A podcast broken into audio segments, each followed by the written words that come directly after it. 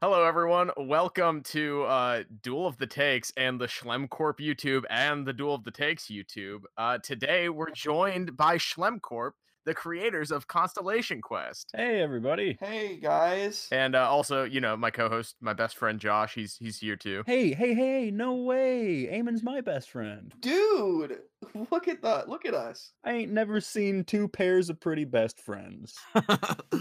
And you're still not looking at it.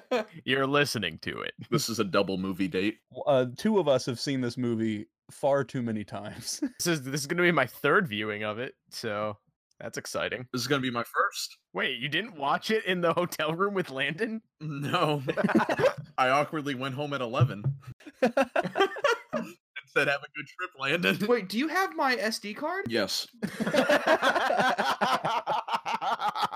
Landon Landon just left it with you in Pennsylvania.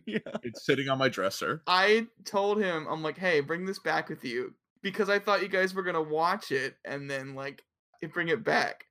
That's like my only big SD card. What the heck, Landon? I damn, I even looked at that SD card. I'm like, how long is this movie? This is a big file. Yeah, it's huge. I don't think that Landon would have watched it because he had already seen it. So he probably just didn't watch it. So if you guys want to watch Constellation Quest along with us, head on over to Schlemcorp, and uh, the the whole movie is uploaded there. And start with us in three, two, one. Yo, who has the one dislike on this video already? Yeah, I was just telling Eamon about that. I was like, "Yo, who the fuck disliked this?" Someone spiteful who wanted to be part of the movie. From Indy Shorts Film Festival. It might have it might have been Chris Fluke. Hi, I'm Chris Fluke. I love how it just says Chris Fluke three times in a row. So this narrator is actually the voice of Indiana Public Radio. Ooh, One of the professors at Ball State uh, does all of the narration for IPR. all icons from Indiana in this movie. I'm excited for the Peyton Manning cameo. This is bullshit. I can see the strings. Okay, but seriously, we almost got uh famed survivor contestant Rupert Boneham to be in this movie. we're we're not even kidding. We were in talks with him, and we were filming right before the pandemic, and he didn't want to travel. Ah, Mm. fair. He was like, "Yeah, I'll do it." He was going to be uh, the main uh, villain that Adam actually plays, our buddy Adam.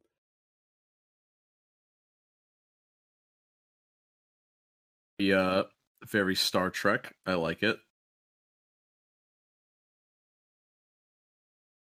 What would you guys do for this on through the credits? It's oh, incredible. thank you. It's all stock music. We um our school had access to a bunch of like sound libraries and uh we I found this whole catalog of like science fiction sound effects and scores and stuff. And this that that opening tune is a song called Corridors of Power by a British composer named Alan Moorhouse and he wrote a lot of like library music like that. And I was so lucky to stumble upon it. Yeah, it's incredible. Eamon did create some custom score that goes before it when the narration starts to like lead into Yeah, when that narration starts, I wrote that. I love the doors. The Every doors. single bit with the doors is incredible. oh, thank you. So, uh, in terms of cast, uh, question I have for you guys is is how familiar was everyone with like 60s Star Trek and like the sci-fi tropes you were poking fun at? Quite a few people, yeah. Especially her, yeah, Dr. Packard. Gwen, uh, when we reached out to her, she's like, "Oh my god, my dad and I just finished binge watching all of the original Star Trek series." So, and I'm like, "Oh, well, then you, you know exactly what we're doing." You're so yeah, she was on board from the very beginning. This is how I treat Craig, by the way. That's actually that was my response when he when he came on and say he was recording.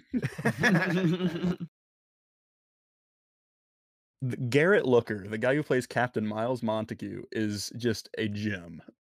yeah, he's so great. It's it's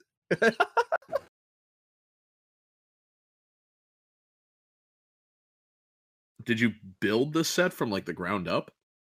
Basically, so yeah, we bought lumber and uh we built the walls. and then you printed off some things and stuck it on the wall. Look at this right here, Josh. You're gonna love this. Yeah, this this this part was rear projected. So yeah, we actually had a projector behind it doing rear projection just like they used to do in the 60s to get these kind of effects.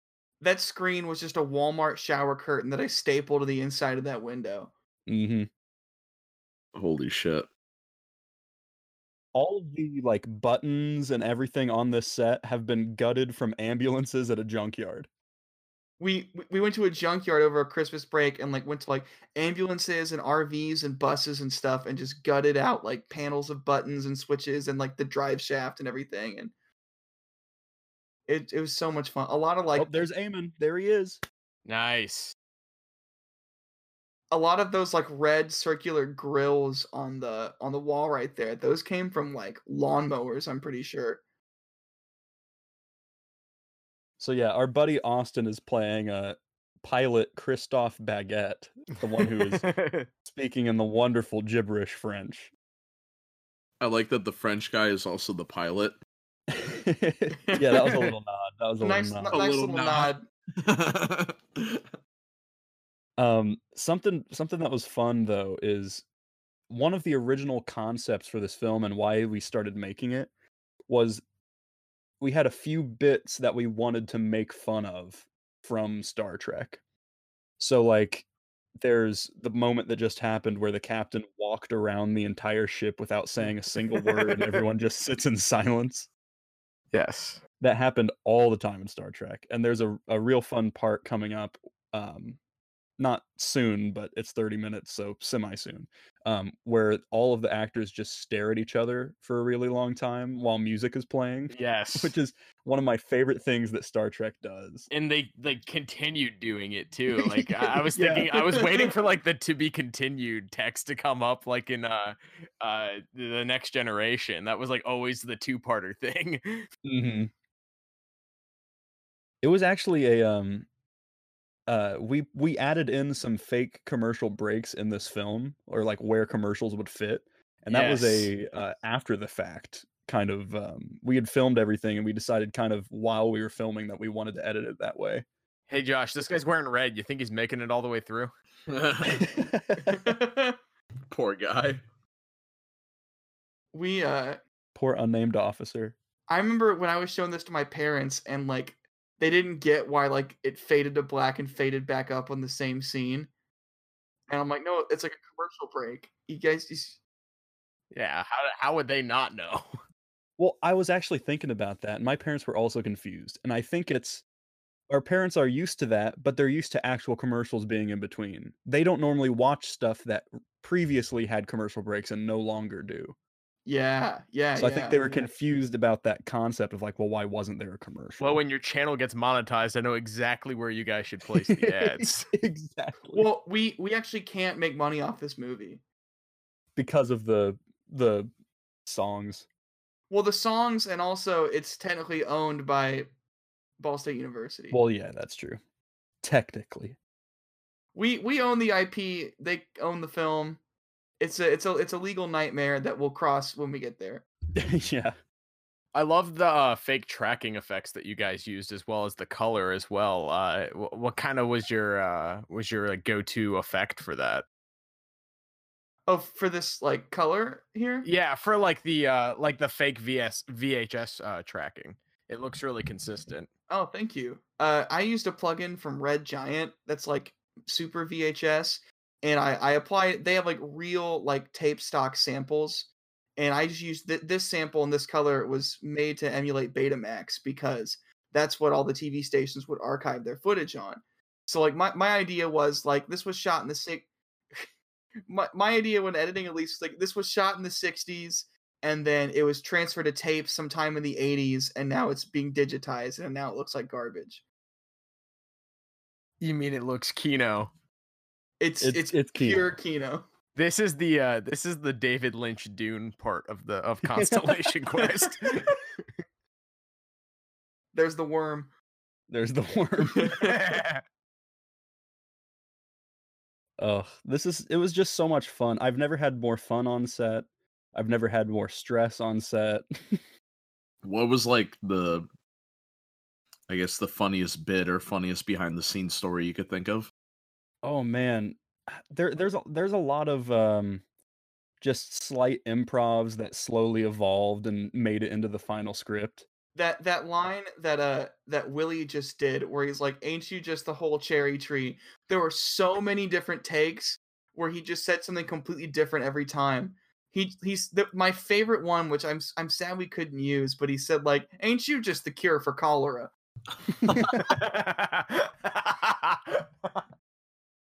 And the Oh, are you ready for the first commercial break?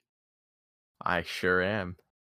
Josh, it's a town for tiny people. I was waiting for the Zoolander reference the first time I watched this.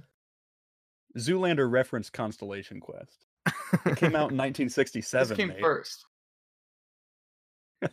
Snores in French. he goes, wee wee wee.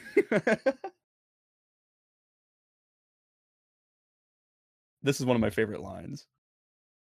We're far too large to investigate it. There's something so simple about that line that always makes me laugh. Slowly throughout this film, the French pilot slowly gets more and more like unintelligible with his gibberish. There's at one point where he just goes, no, no, no, no, no, no, no. No." But I like how you guys never have too many like character breaks. Like everyone's staying true. It feels it feels perfectly executed in terms of tone. that was one of my biggest things. Um, one, I think one of the reasons that Eamon and I work so well together is we have a similar mindset, but we are like a checks and balances system for each other. Yeah. And um, Eamon is really good at coming up with amazing concepts and coming up with hilarious bits. And I think I'm really good at taking those bits and making sure that they stay consistent to like Oh, my favorite effect in the movie. there it is. The rope just being drawn around his arm. yeah, I just I just frame by frame hand painted it. I, I was sitting there editing it. I'm like, because the way it worked was so a bit of insight to how we worked on this movie. We were supposed to have a, a ten thousand dollar Macintosh computer to edit this on, and we ended up using my MacBook that I've had since high school. I love that shot. But and This so shot so we were we, we had to edit it from home because of COVID. And so I was we a lot of the bulk of it was done on my computer and like Nick was working on graphics on his computer and I was like, "Hey Nick, can you can you draw the the his the lasso for me?"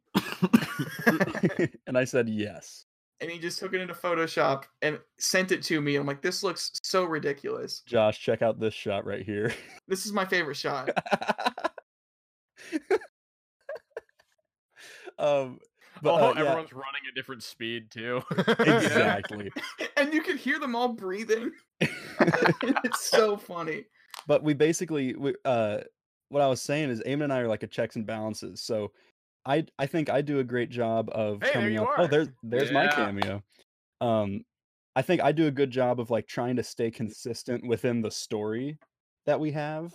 So I would I would go through every joke and stuff that either Eamon and I had written and been like, does this break the facade of being from the 60s? Like we wanted to make sure that it was as convincing as possible. Nick is the next Stan Stan Lee. I was I was a, a script supervisor type thing, I guess. I would always like try to review the script and make sure. Oh, the Star Trek Rumble, there it is. But yeah, I, I I wanted to make sure that there wasn't a single joke that broke the idea that it was from the '60s. Where'd you get the idea for the uniforms? I think it's fucking hilarious that it's just cut around like a bib. That was definitely a Nick idea. that that was a me idea. I don't know why I thought of it. I was just thinking of the kind of shape. And I was like, how do we get that shape? I don't want to paint it. And then I thought of a turtleneck dickie. And I was like, what if we took turtleneck dickies and put them on the outside of the shirts instead of the inside? And it it gives it gives the stupidest look, but it also something about it looks really neat. like I just like How was your guys' uh, casting process? Because compared to most of the shorts I did in school, this cast is way bigger than we were allowed to have. Um, Oh, Oh this, man. Uh it It was way bigger than they wanted us to have. Oh yeah, we we so the way that that we uh Woo! There he is. the the way this film got made basically we like uh we had to pitch this to our department heads and we're like hey we this is uh, this is the biggest budget you've given any student film and it has a bunch of sets and special effects those are my parents that's my dad there they are. oh, good. That answers my casting question. yeah, we, we basically just reached out to all of our friends and family, like especially for the sent to people. Like my uh we're like, hey, we're making a movie, we want you to be in it. And most even most of the lead roles were people that we we reached out to or recommended to us. Like we didn't know we didn't know Garrett at all before filming this. Well, I knew him, but I didn't know he acted. Yeah, exactly. Like I'd seen him around, and then our um our uh, audio mixer Jordan was like, "Hey, this guy in my class, he's so funny. I think he'd be great for this part. If you haven't picked it already." And then we met with him a couple times. Like, I think this is our guy. Here's Landon's. Uh, Landon bought bought himself a credited role with this improv.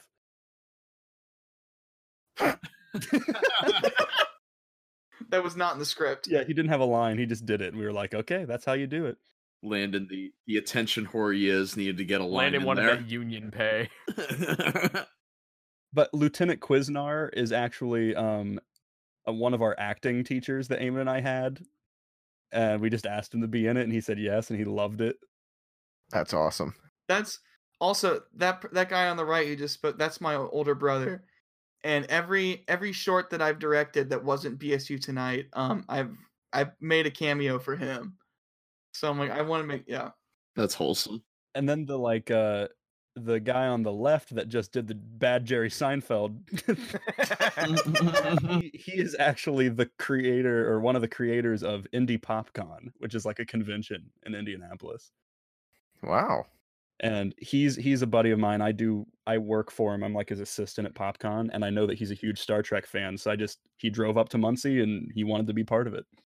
That's great. So what you're telling me is Constellation Quest is about family. Yeah, it's a family film. The real Constellation Quest are the friends we made along the way. And this uh the old woman Zarciel, um, an amazing actress from Indy. Um, she's actually one of my sister's friends, and then I became friends with her through that. Um, and she's just a an, a comedian, improv. Yeah, it's just, she's just fantastic in this Here's role. my favorite bit.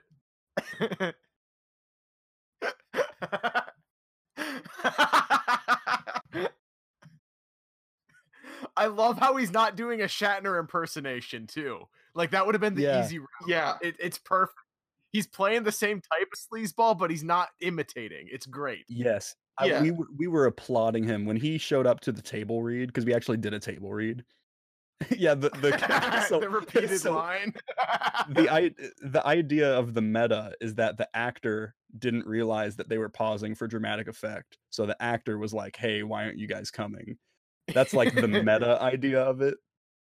Who knows if that reads? Because a lot of us writing the script was trying to do meta stuff like that and trying to figure out like, well, in the 60s, would the actors have have realized that they were pausing for dramatic effect or, you know, all that stuff. God, that shot right that we just saw, or this shot is the oh, worst shot we had to do. That took us probably like just that shot of them walking in through the arches was probably five hours of editing Holy shit. because we we had to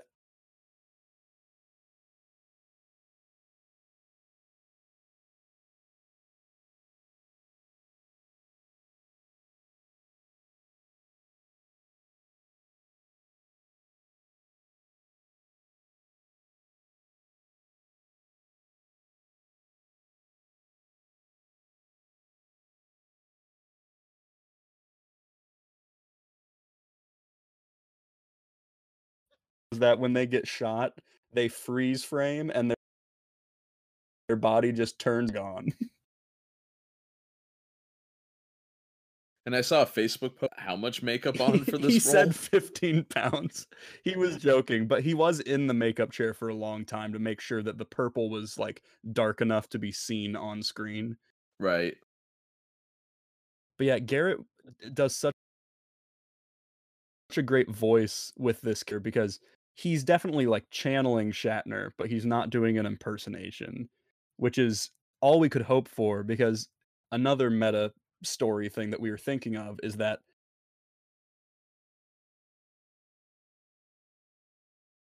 um the trying to capitalize on the success of Star Trek, but they weren't allowed to make trying to make it as close as possible with as little budget as possible. which is exactly the the aesthetic nail.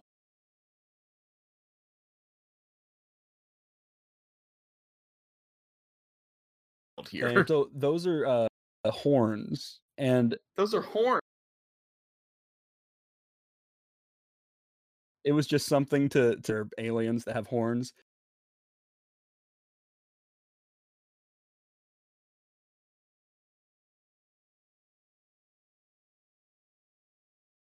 The joke, and uh, no one on the ship knows he is because he's wearing.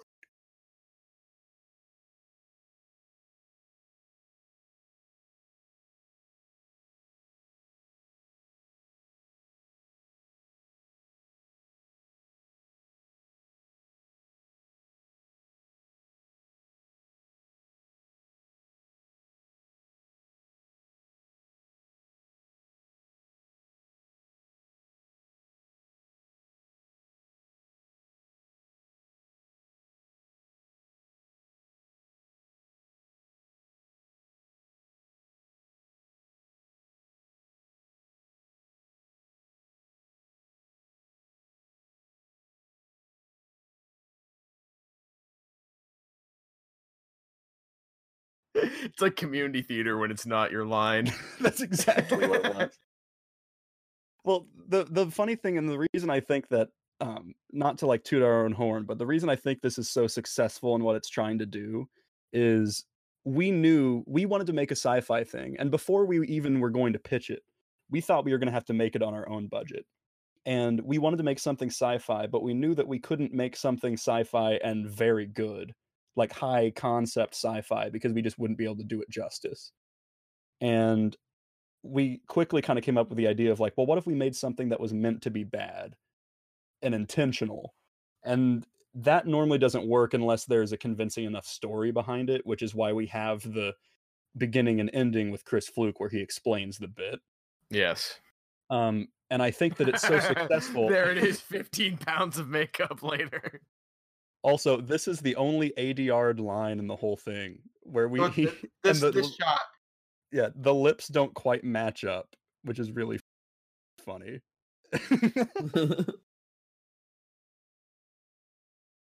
but we I think the reason this is so successful is because everything that goes wrong on set just lends to the Right. joke. Because you can never with student films especially, you can never have a perfect shoot because something will always go wrong. But the things that go wrong in this case just add to the joke and, and make it look more authentic. And I think that's one of the reasons I'm so proud of it because it just came together better than I could have planned for. How big was your crew? So was it your whole graduating class? Huge crew. Yeah. This was part of a class. Oh, there he is eating poutine.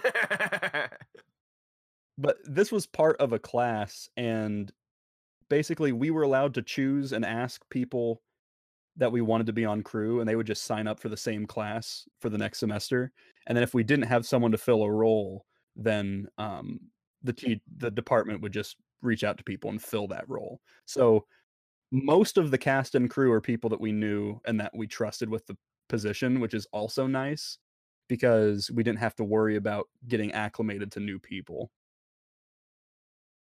Oh, my favorite joke's coming up. The dwarves, man. This was also something that I pitched when we were writing the script. We decided not to write it in the script, and then we filmed it and kept it, and then where the subtitles are in French. That's just particularly funny to me for some reason. What were you saying, Eamon? Oh, something about the crew, I think. Oh, so there were two other films that were produced this semester as part of this class. And so, yeah, ours was the longest and had the biggest budget and had the most people, and it was the one that finished first. I love that for you guys. What uh month uh like what time span did you film this? We started filming like second, like the first weekend of February, and then finished like right before St. Patrick's Day. Wow. Well, it was like six days before our school went into lockdown and everyone had to go home. Yeah, Wow. but we we, we only we only filmed on weekends. Yeah, we only filmed on weekends. So yeah, t- pay attention to this, Josh.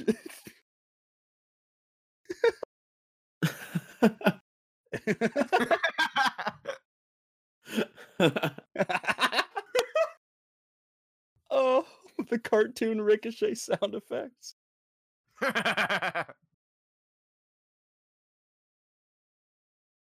this is my favorite episode of The Mandalorian.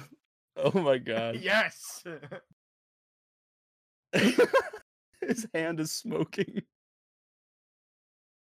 But there there was an improv line that actually um uh Garrett, the guy who's playing the captain, he improved it in our table read and we changed the script and put the line in there because it was so funny.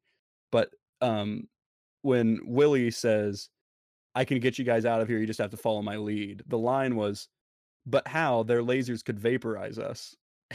and uh, Garrett went, but how their lasers could vaporize us? Me.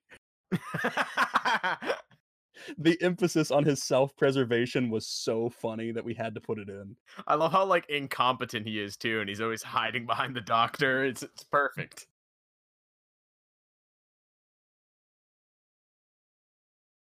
Top ten anime deaths. Very long and drawn out dying scream. so one thing that we did try to do is um it would have been very easy to say like, "Oh, this was made in the 60s. Let's have the characters be misogynistic because that's a making fun of people in the 60s." And we did kind of include that with the captain, but we wanted to make sure that the But yeah, we wanted to make sure that all the other characters knew that it was bad and pointed it out. Yeah, and and still keep that 60s thing because really when you think about it, the only competent member of the crew is Dr. Packard. right. She's the only one that gets anything done. My my my brother pointed this out to me. and We're like, kind of like the the main like thesis of this show is that like it's a, it's a show about people who are bad at their jobs, and the show is made by people who are bad at their jobs. Mm, yeah. The me- the meta show, yeah. Yes. Yes. Not you guys, but the Yeah, of cour- theoretical of course. filmmakers of Constellation Quest. But but that's that's kind of like that, just like the driving theme, I guess, of the, of the show.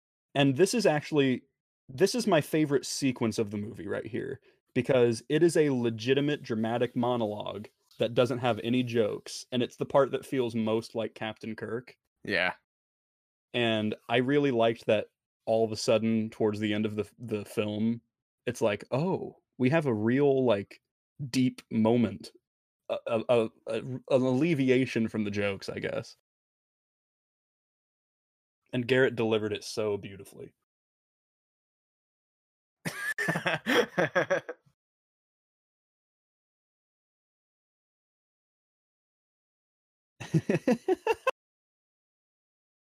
Oh no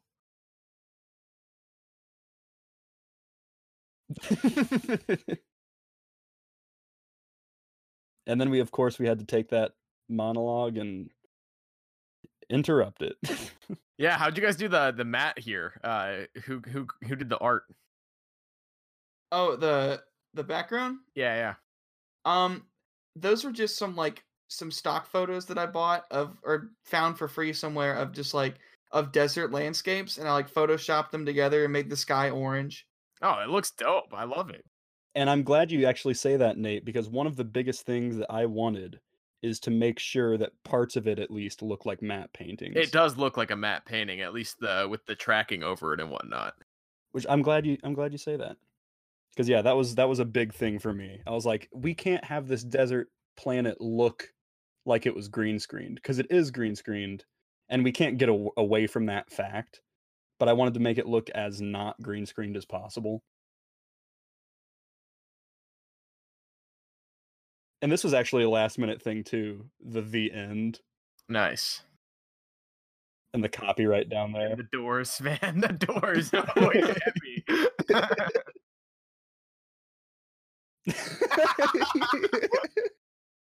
he was watching the whole thing with his neck craned to the side.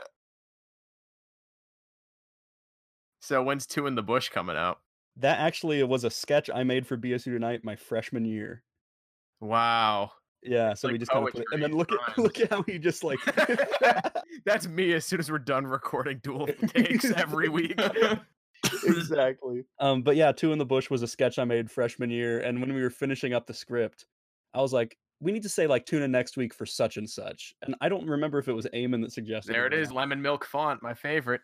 I'm pretty sure I I put in the two in the bush reference. Yeah, but it was just like, to me, that's a really nice reference because Eamon and I started working together a little bit before we went to college, but that was like around the time where we became partners basically, and now it culminates in this film after four years. Yeah, I absolutely. And you guys aren't going to stop collaborating. You got a whole channel now dedicated to your future endeavors. Yeah, we got a Well, we- couple. We got a couple channels, which we'll talk about once they're official. But But we got the the Schlimcorp channel is the main one right here, which is where Constellation Quest is posted. Um, we also have a merch store that launched at the same day. As of recording this, um, this film launched a little under seven hours ago. yes. So um, it's very very new for everybody while we're recording this. By the time the episode comes out, it'll be a while. Um, but yeah, we launched a merch store, and we're just trying to to make stuff and figure out new ways to create content, which is fun. And we have uh, yeah, we have things coming along, spiritual successors to our BSU Tonight sketch comedy days and and things like that coming 2021. So be on the lookout. The future seems bright. Hopefully. yeah, so far so good. I just love I love the shots in the background where we took the filter off of them. Yeah. This is the yeah. only part where once Timeless Television Treasures with Chris Fluke is over, we just kind of break the facade, Yeah, yeah. but we also kept the credits in a traditional like 60s style. Mm-hmm. And there it is, Schlimcorp. Oh yeah. It was a nice logo.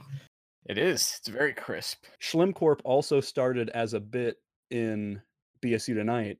Um, I had a recurring gag in one of the episodes where our show had lost money, so to like counteract that, um, they hired somebody to just start having ads in the middle of the show, and it would interrupt sketches, like pre-existing sketches. So I wrote a bunch of fake sketches that could be interrupted um so like a character comes on and starts being interviewed and then it just the camera cuts away and someone's like hey everybody it's me don de oily back with more Slim schlimcorp products.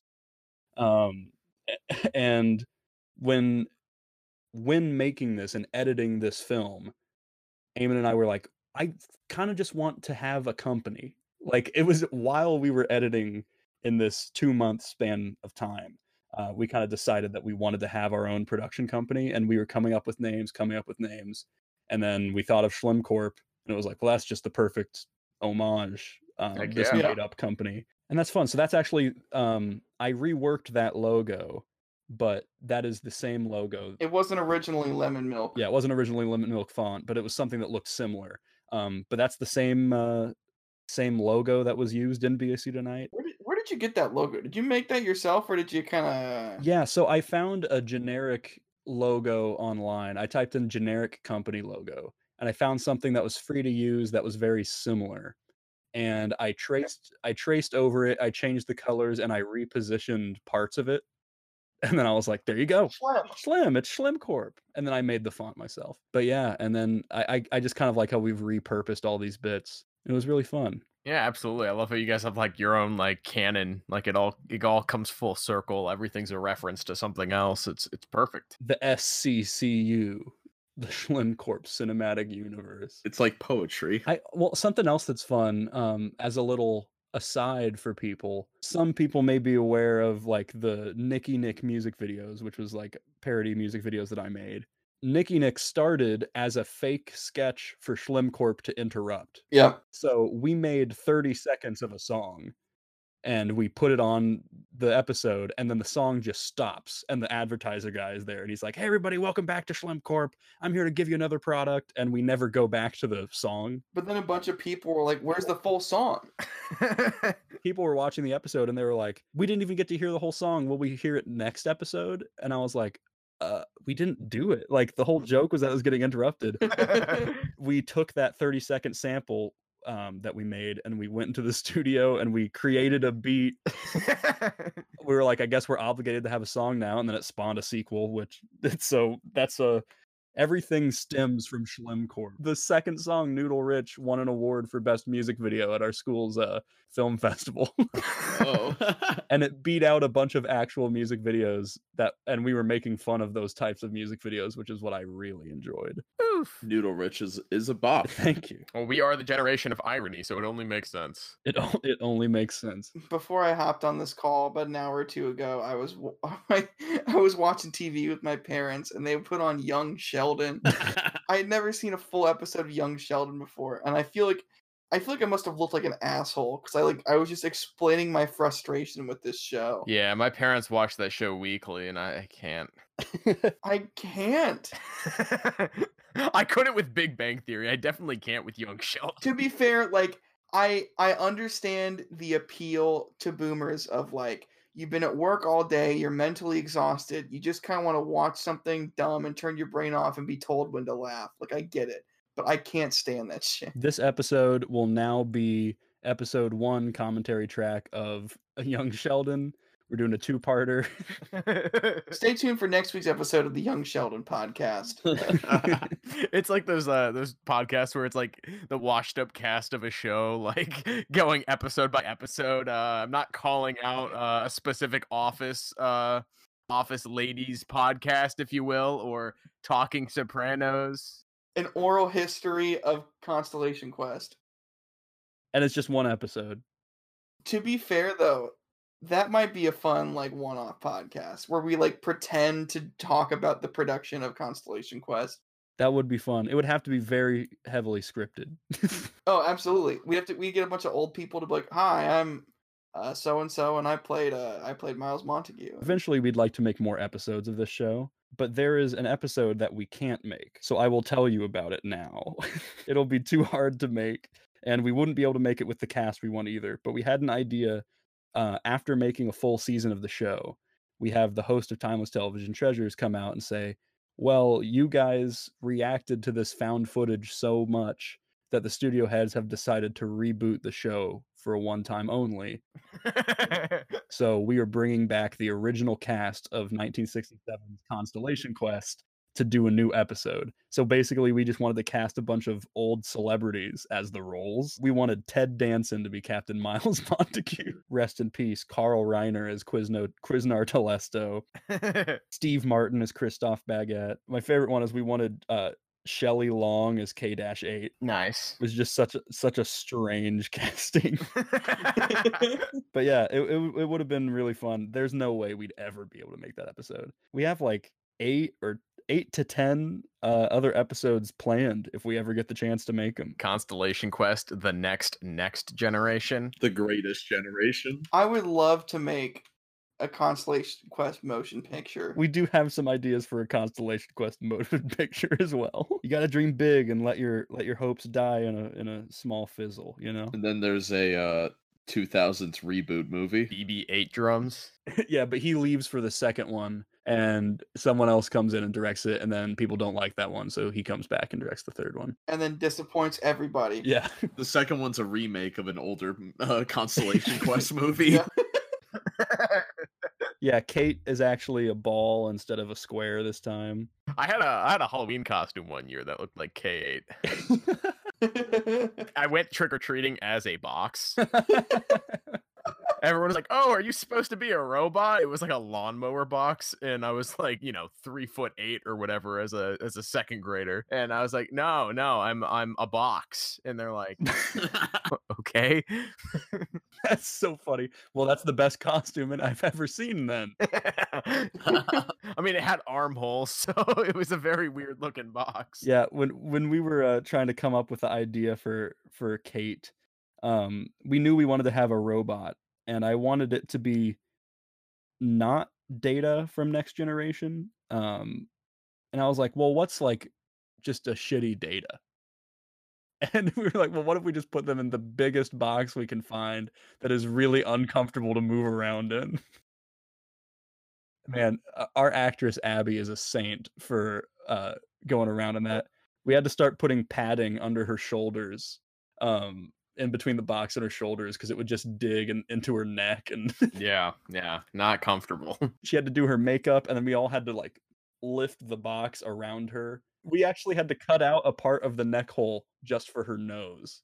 Otherwise, it would wipe the makeup off. nice. The night before we started shooting was absolute hell. We finished painting the set two hours before our call time. Damn. Wow. But you know, that's just kind of the way we do things. That's that's show business. Producers that are listening out there, if you want someone to finish their set two hours before call time, we're your guys. Well, I mean, you guys had a lot of creative control over this project. I mean, more so than even other like student. Too much. I mean, you said it, not me. okay, but in all honesty, like our professors like have really loved this film and they will never let anything like this be made ever again. Well, it's interesting. I think that in a way that's true and false. It's true and false. That nothing like this will ever be made again, but I think it has legitimately for the for the program that we made this in, which was kind of a, a relatively new program. The teachers are supervisors and the students are just 100% on their own making this movie. We kind of showed them that you can do new things because they had never had a comedy before in this program Yikes. and they had never had a 30 minute film. Uh, they approved our project when we only had 12 pages of the script finished. Oh my gosh. It was kind of uh Concept art too. Like we had a friend of ours like make make like storyboards and like think that this film was the film that that they were most worried about. I think they were confident in us being able to pull it off, which is the interesting takeaway, I guess. People I feel like are scared to do whatever they want to do for student films and they try to like I'll just do something that takes place in a house because I have a house, you know. Right. But yeah, we got three thousand dollars to make this, and we only used fifteen hundred, and just gave them the rest of the money back. Like, here you go, we only used half your budget. Enjoy. And it was it was really cool because um one of our uh, professors who was in charge of the project, we were utilizing studios that students don't normally get to use, and I had to convince the studio heads, like, hey, we're oh yeah, a short film was filmed on this green screen, even though the students don't use it. Um, and in doing that we had to have our professor on set and he had never been on set for a film before because it was against his yeah chris fluke he was um but we assured him he was constantly coming up to us and not every once in a while he'd say like hey what if you did this? But it wasn't from a professor standpoint. It was like he was just really excited to happen and us pull oh i like this. Can you put what if you had the light shining through here? And it was and it was it was really fun seeing him interact in that way because I think he got to see what this program he started kind of like what it was doing when he wasn't around. Gave him confidence that the program was a good program. Well, that's awesome. That sounds like a way better experience than I had working on my final uh, film project. The the true last one I did, shout outs to Nicholas Alexander, was incredible. The actual final projects of our program, let's just say I did a lot of heavy lifting. it's about you. we put Chris Fluke through the ringer a little bit though. yeah, we did. All of our footage was on a hard drive that was in the computer lab, and Nick and I both fucked up and forgot to take it home before the building, before this whole school completely locked down. Bruh. And I was calling Chris Fluke. I'm like, hey, is there any way you can get me into the building so I can get the hard drive? He's like, no, I'm really sorry, I can't. Um, I don't want to get you guys in trouble. Um, the I might be able to get you guys in like in like May, and you can edit the film over the summer, but there's not much I can do. And then I was like, I'm not taking no for an answer. So eh, because and and he's like, all like they took away swipe access to almost every student. Like there's not much I can do. So I went over there and I realized I still had swipe access into the building because for my job I had to be able to go in and pull files from from the server. So I swiped into the building. And once I was in the building, I'm like, "Hey Chris, I'm in the Letterman building. Uh, can you c- come let me into Studio E?" And he's like, "Don't go anywhere. Don't touch or breathe on anything. Get the hard drive and leave." Yeah, he's he is a a, a saint. Like he he was just such a a wonderful person to to have in your corner when making something like this. He was just there to to kind of do whatever. But something fun when we were trying to come up with um crew for it, and we could just ask, we could ask anybody, and then they'd fill the spots. Otherwise, Eamon and I both wrote the film, and we were talking about like he was like, okay, we need a director and producer, and Eamon and I just kind of looked at each other, and I was like, well, we're gonna both do both but Eamon will be the director and I'll be the producer. Um, and that was just kind of like where we naturally lean anyway, because we've made a lot of videos together. And oftentimes Eamon is the one that's telling people where to go, and I'm the one that's like finding locations and stuff like that. So we're like, well, we both do it, but these are our strengths. So after we already explained to Fluke, yeah, we both wrote it, we're both going to direct, we're both going to produce. We said, could we also edit it? And he just looked at us like, I guess you can, like if if you want to. And I was like, well, honestly, I don't know who else could edit it. It would it would take longer and be more of an effort for us to explain to someone what we wanted. Right. it's not that I don't trust anybody else to edit it, but I I would feel so bad for somebody who like doesn't know our process Yeah. and doesn't know our, you know, the way that we go about things trying to piece this thing together. I feel so bad for them. Yeah, and it's just interesting because the film is so specific. And one thing that I realized a long time ago, um, especially when it came to just making sketches for BSU Tonight, um, if I wrote a sketch, I wouldn't care if I was on set for it. But if I wrote it, I would want to either edit it or be in contact with the person who's editing it. When you write a script, anything can happen on set that can change what's written or vary from what is written. But editing is kind of the final revision, and you can do your best to try to make it that vision that you had originally written. Mm-hmm. Not only would it be, not only would we feel bad for whoever was editing this, um, I knew that if it wasn't us editing it, it would have been us going, well, that's not quite what it looks like. That, or you can see this, and that's not fr- 60s. That doesn't look like it's from the 60s. And like it's, it was so specific that it would just be us micromanaging whoever was editing. How was it working with like a, a DP and a camera crew though? Because like I, I imagine a lot of your guys' uh, sketches and stuff were probably like you know single camera. You don't really need like you know three guys on the camera kind of thing. I love the way it looks. So like lighting and camera work was incredible. I love the dolly shots that you have and the slow zoom ins and everything like that. Just perfect 60s aesthetic. Thank you. We uh we actually every every take we did there were two cameras running. So like so we were getting like double the coverage every time. And that's part of the reason we finished like we got we finished shooting so early It's cuz we were able to get double the coverage with everything. Yeah, it was it was a bit difficult. We, you know, I don't want to throw many people under the bus, but like We had some crew personnel switch around. Um, we yeah we, we ended up with uh this one director of photography who like he got bumped up because there was another you know mix up and so he kind of like stepped in partway through the production and was like uh, and the the very next day it came with storyboards and ideas for stuff and like he cl- and screenshots from Star Trek that he was like, I kind of thought it would look like this. Like he he went and watched Star Trek and took screenshots. he did his research so like our dp andre kind of clicked right away Awesome. it was it was a bit difficult because Nick and I are used to like doing a lot of effects and we're used to shooting on green screens and Andre was not. He was yeah, I could definitely tell c- like because, you know, everything except Although he was apprehensive about about like green screen stuff, he just trusted us that we knew like we knew how it was going to come together and if there was something that was going to be an issue we would have let him know. It was it's very different from anything because he's been a dp a lot of times and a director a lot of times. It's often not comedy in this way like not farcical satirical. I don't know it was just it was really nice having this kind of fresh set of eyes who was trying his best to understand the twisted minds that came up with this. Speaking of people who got it right away, our fucking um AD man, Logan. Yeah, Logan was a godsend. He was actually someone. So the the interesting thing is that Logan and Andre were two people that this the like faculty filled. It wasn't people that we had in mind. And so our AD and our DP were two people that we didn't know, whereas like our gaffer, our makeup artist, our audio people, th- they were all people we knew.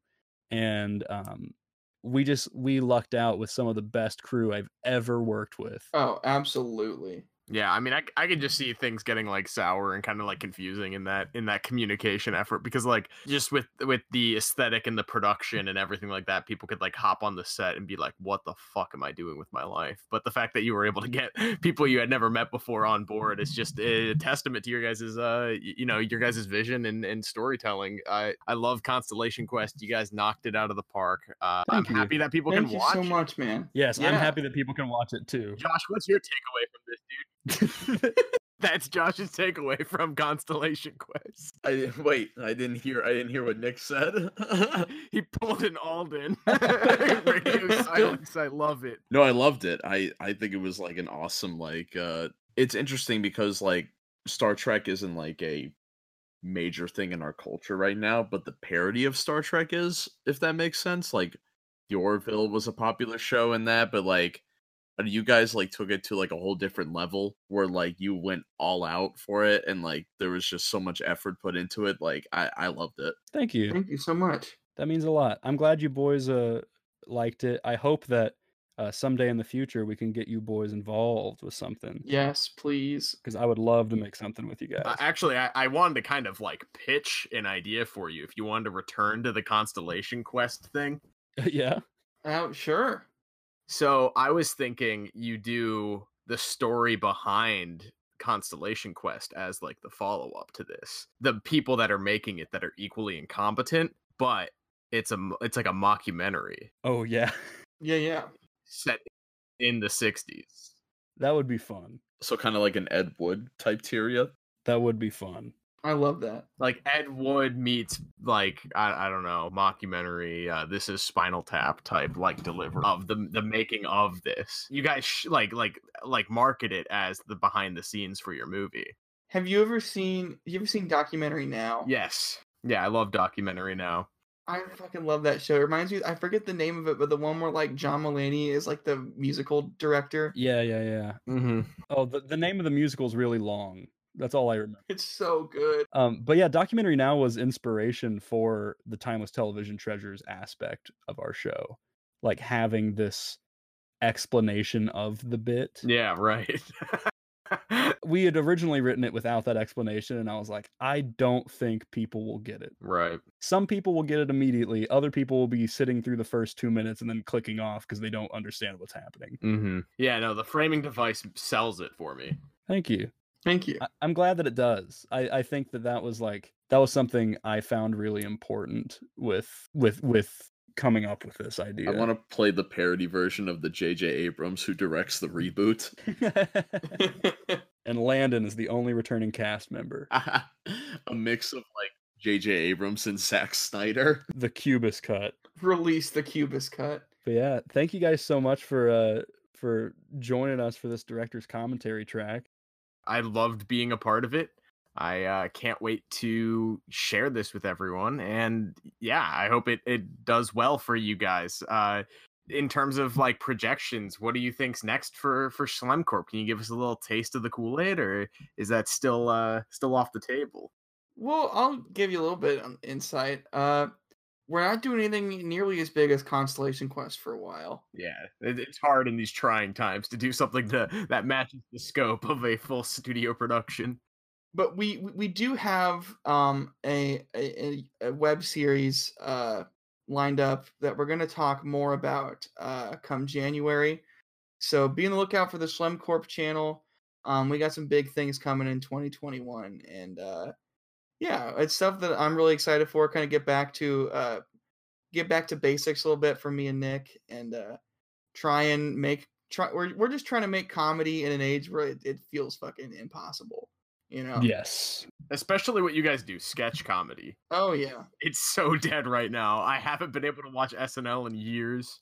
Part of the problem for me is like, um, I feel like sketch comedy is the way that more and more people are going to go and it's only going to get better. I think we're going to because um you know comedy clubs are on life support right now. Nobody wants to go out and see stand up right now. You know and i love stand up and i don't want to see it go and you know you got people doing like the drive-in tours and everything but i, I think more and more people are going to turn to doing sketch and for me at least like this is our outlet. We're like you know uh we can't go out and do live you know live shows we can't get out and do stand up or improv so we gotta we gotta do it somehow. What I notice when it comes to like sketch comedy parody type, the best ones always seem to be the ones that don't care if it's like topical or not. They just have a really cool idea. Yeah. That's that's something that I've uh I, I've kind of always leaned towards when it turns to sketch comedy. I like to to make things that are really absurd, but I like to take the absurdity like I want the concept to be relatable and then take the absurdity to a point that no one can relate to it um because in a way that makes it timeless I, I don't I don't I don't know how to explain it quite, but you know what I mean. But like there, you know, there's a reason why the Three Stooges and Charlie Chaplin and Buster Keaton and like even like the, the you know the Marx Brothers are still funny, and it's because so much of their material isn't tied to a specific event or a specific time period. Like uh, you know, it's just we got we got these three guys and they're idiots and they're plumbers. We got this guy with a funny mustache and now he's roller skating in a mall. Like you know, it's just simple setups that anybody can just get instantly. That's why, like, uh, w- one of my favorite sketches I ever did is called Reggie's Reliable Rug Depot. Yes, I was actually just about to bring that up. As I was thinking of timeless humor, and I'm like, I don't think there'll ever be a time where that's not funny.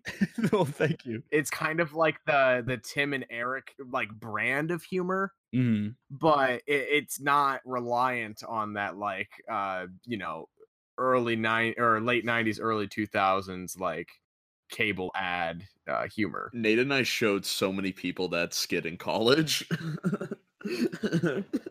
Yeah, uh, that was one of those things where um, I wrote it uh, over the summer, and I just sent Eamon a script that said, "Hey, do you want to read the worst script I've ever written?" I, I was in New York. I was visiting my great aunt and stuff. I'm like, uh, sure, just lay it on me. and the reason that I like it so much is it uses this like commercial as a as an avenue to tell the jokes, but the jokes aren't all reliant on the fact that it's a commercial. And I just tried to keep like subverting the expectations, and I, that's something I realize that's a trend in my my sketches and things like that, where I take something that is not a very funny joke, and I pummel it into the ground until flowers start to grow out of it.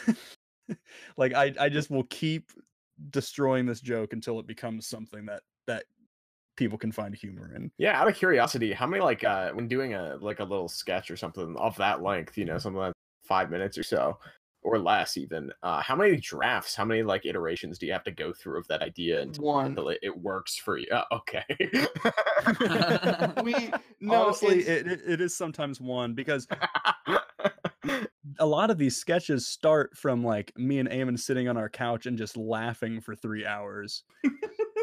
and then until we finally said something stupid enough that we're like, that's a sketch.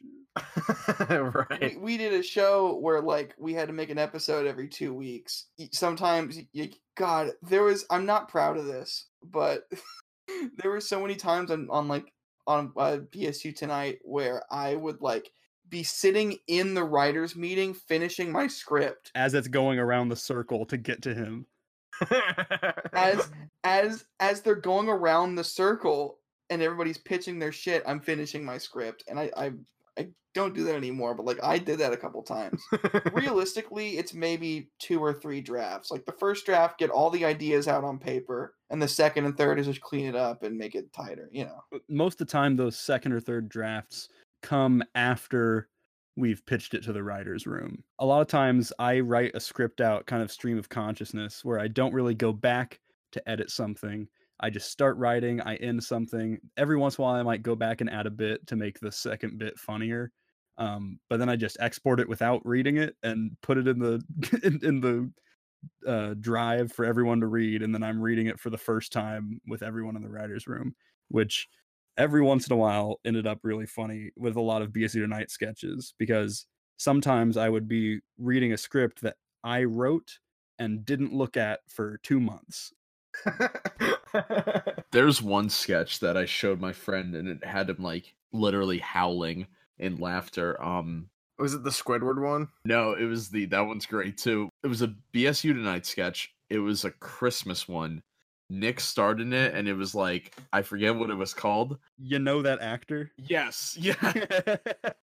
yeah, that one's great. I, I was just thinking about you know that actor, and I was like, how do I explain this to a podcast that no one has seen it before? It's like the one sketch where it's like just just watch it. I, I guess the log line is it's two uh unrealistic characters um that are just asking each other if they know of a certain actor and then explaining a movie that they're in but then one of the guys gets it wrong and it turns like really dark and ruins their relationship because he mixes two actors together and his pregnant daughter gets on the street. all i'm not even joking i did not read that once i wrote it and submitted it That was the most inside joke, and we somehow made it into a sketch that people like. No matter what, like it literally started Nick and our buddy Mark, who was Willie in Constellation Quest. Uh, the three of us uh, were uh, on the crew for Shrek the Musical at Ball State, and Nick and Mark just started doing this bit to pass the time, where they would ask they would ask each other, "Hey, you know the Dr. Eddie Murphy?" And like they just did it for hours and hours and hours and then they introduced the bit to me and everybody on my side of the stage and soon enough like too many people were doing it and then and too many people who it, it it like very quickly became something where the people on the crew for that Shrek musical uh started doing it in ways that weren't the joke. Like they it wasn't funny. They had normalized it immediately because it was so niche that they didn't realize they were normalizing it. so when we were doing the cats commentary uh, a little less than a month ago you kept bringing up sacha baron cohen and i know you've got um, a couple of inspirations. I, I want to hear like who you guys look up to in that kind of uh, comedy field. My hero when i was a kid like like really like the, was weird al yankovic. Absolutely. Like i like i listened to weird al all the time and like i it was definitely one of the first times i ever like encountered comedy as a form of entertainment and i've always been like i want to do that but uh, in terms of film i saw spaceballs at a really young age and uh, i just kind of fell in love with the idea what the idea of satire and the idea of you know of comedy and especially like in that yeah for me at least those are two very early inspirations for me so Weird Al and Mel Brooks. you ever see Weird Al live? i have oh my god So fun. When he busts out the accordion, like shit gets real. I wish I'd seen Weird Al live. He'll go on tour again. He always does. He will eventually. Much more recent uh, inspiration. Like now, like I try to, like, you know, try and pursue comedy professionally and write. Uh, uh, Aunty. i I'm sure you guys probably heard of like Aunty Donna by this point now. Uh, our friend Mark uh, turned us on to them about two or three. Willie Shaker. Turned us on to them about two or three years ago, and oh my, like I adore them and I love the uh, you know most of their sketches and especially stuff like you know people like Tim Robinson with I think you should leave uh, was a game changer. I could I could do a whole podcast on one single sketch from I think you should leave with Tim Robinson. Modern influences Tim Robinson changed the way that I do comedy. Uh, as soon as I watched that show, I have seen that show for those who don't know, it's a Netflix comedy show, and each episode is like 18 to 20 minutes long, and there are six episodes. So it's around the length of a movie. You can watch it all in one sitting. I have watched all six episodes in one sitting about, I, am going to guess like 22 times. And I have watched individual sketches and episodes a lot more than that. It really kind of changed my mind on what you can do with comedy. And I realized that Yeah, that's around the time I watched like Ratatouille in one sitting, probably 22 times. well, you you love Ratatouille and you love Princess and the Frog, don't you? There it is. The rat of all your dreams, isn't he? Um yeah, I think you should leave.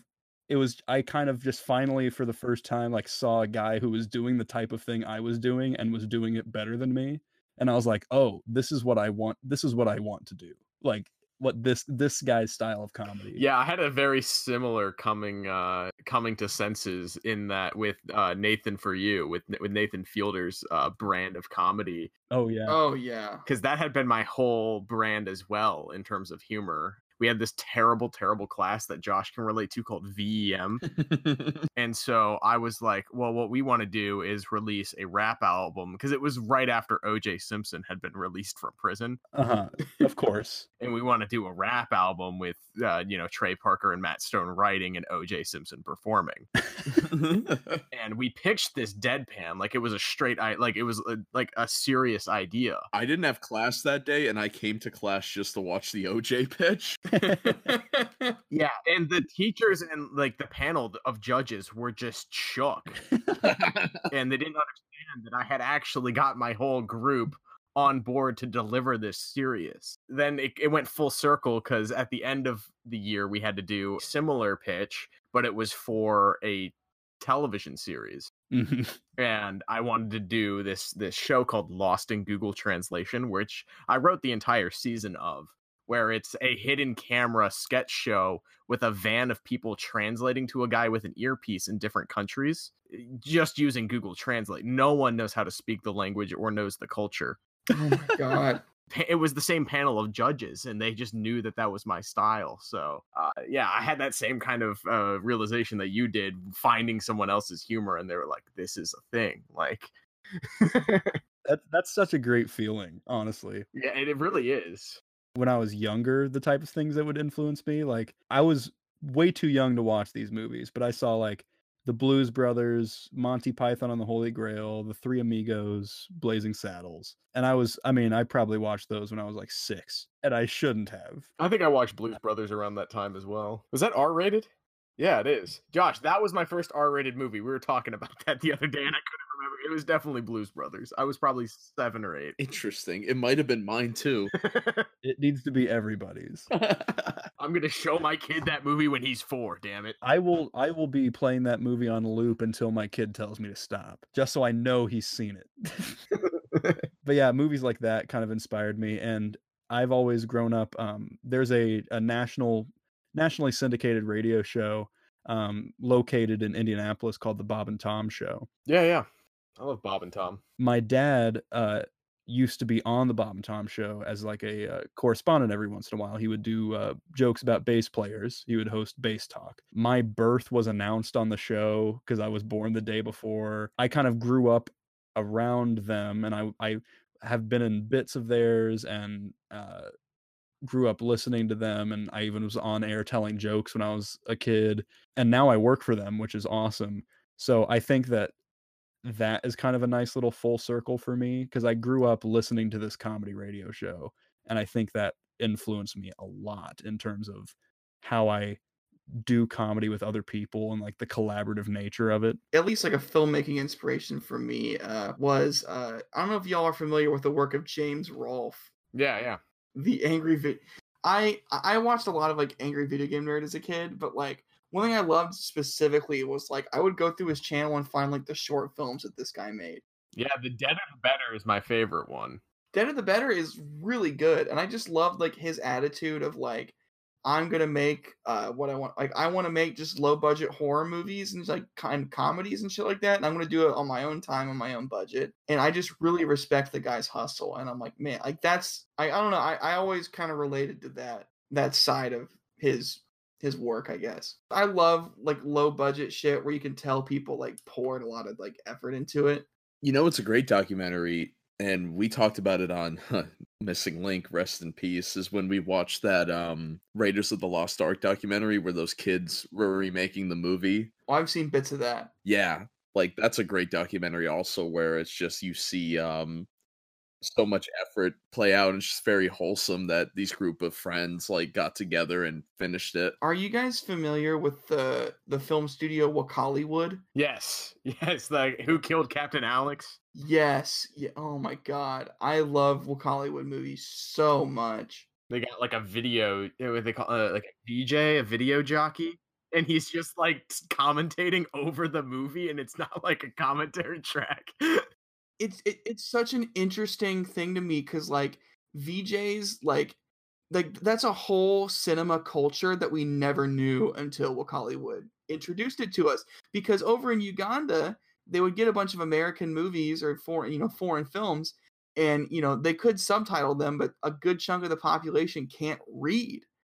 So they have people, tra- uh, you know, people who can speak English translate the movie live in the cinema, and then just the whole VJ thing was born out of that. I like, I, I just, I love, I love that. and it evolved into a weirder version of that where they stopped translating and just started commentating. The movie is on. movie, movie, movie. this is actually something that Avon and I talked about, and I think that we need to. Um, Well, we could totally do this. I think if I know where you're going with this. but we we thought about just submitting Constellation Quest to the Wakaliwood people and just trying to get a, a video jockey to do a commentary over it. we gotta get VJ. We, we need VJ Emmie, man. Yeah, we want VJ Emmie to just commentate over Constellation Quest. You definitely should make that happen. That would be awesome. All right, I got a, a final question to close us out on. Uh, Nick, I saw you just recently watched the movie and gave it a four stars. Uh, Captain Phillips. Oh yeah. Oh, why? uh, I wasn't paying too much attention to it, but it was fun.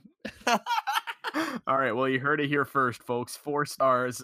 I wasn't paying that much attention to it, but it was good. Can you write that in the review under your four star review? Yeah, I'll add, I'll add the review right now. It was on TV and I was kind of watching it and I was like, you know, this seems like a movie that's tense and earned its tenseness. Yeah, it's a great little picture. Yeah, it didn't seem like something that was trying too hard to be tense. It felt like it had a natural like pacing to it that I really liked. And Tom Hanks is a gem. So that's my four-star review. His main accent, mm, not so much, but yeah. well, thank you guys so much for uh, coming along, watching your movie with us. I loved hearing your guys' insights, your stories. Uh, I can't plug your guys' stuff enough.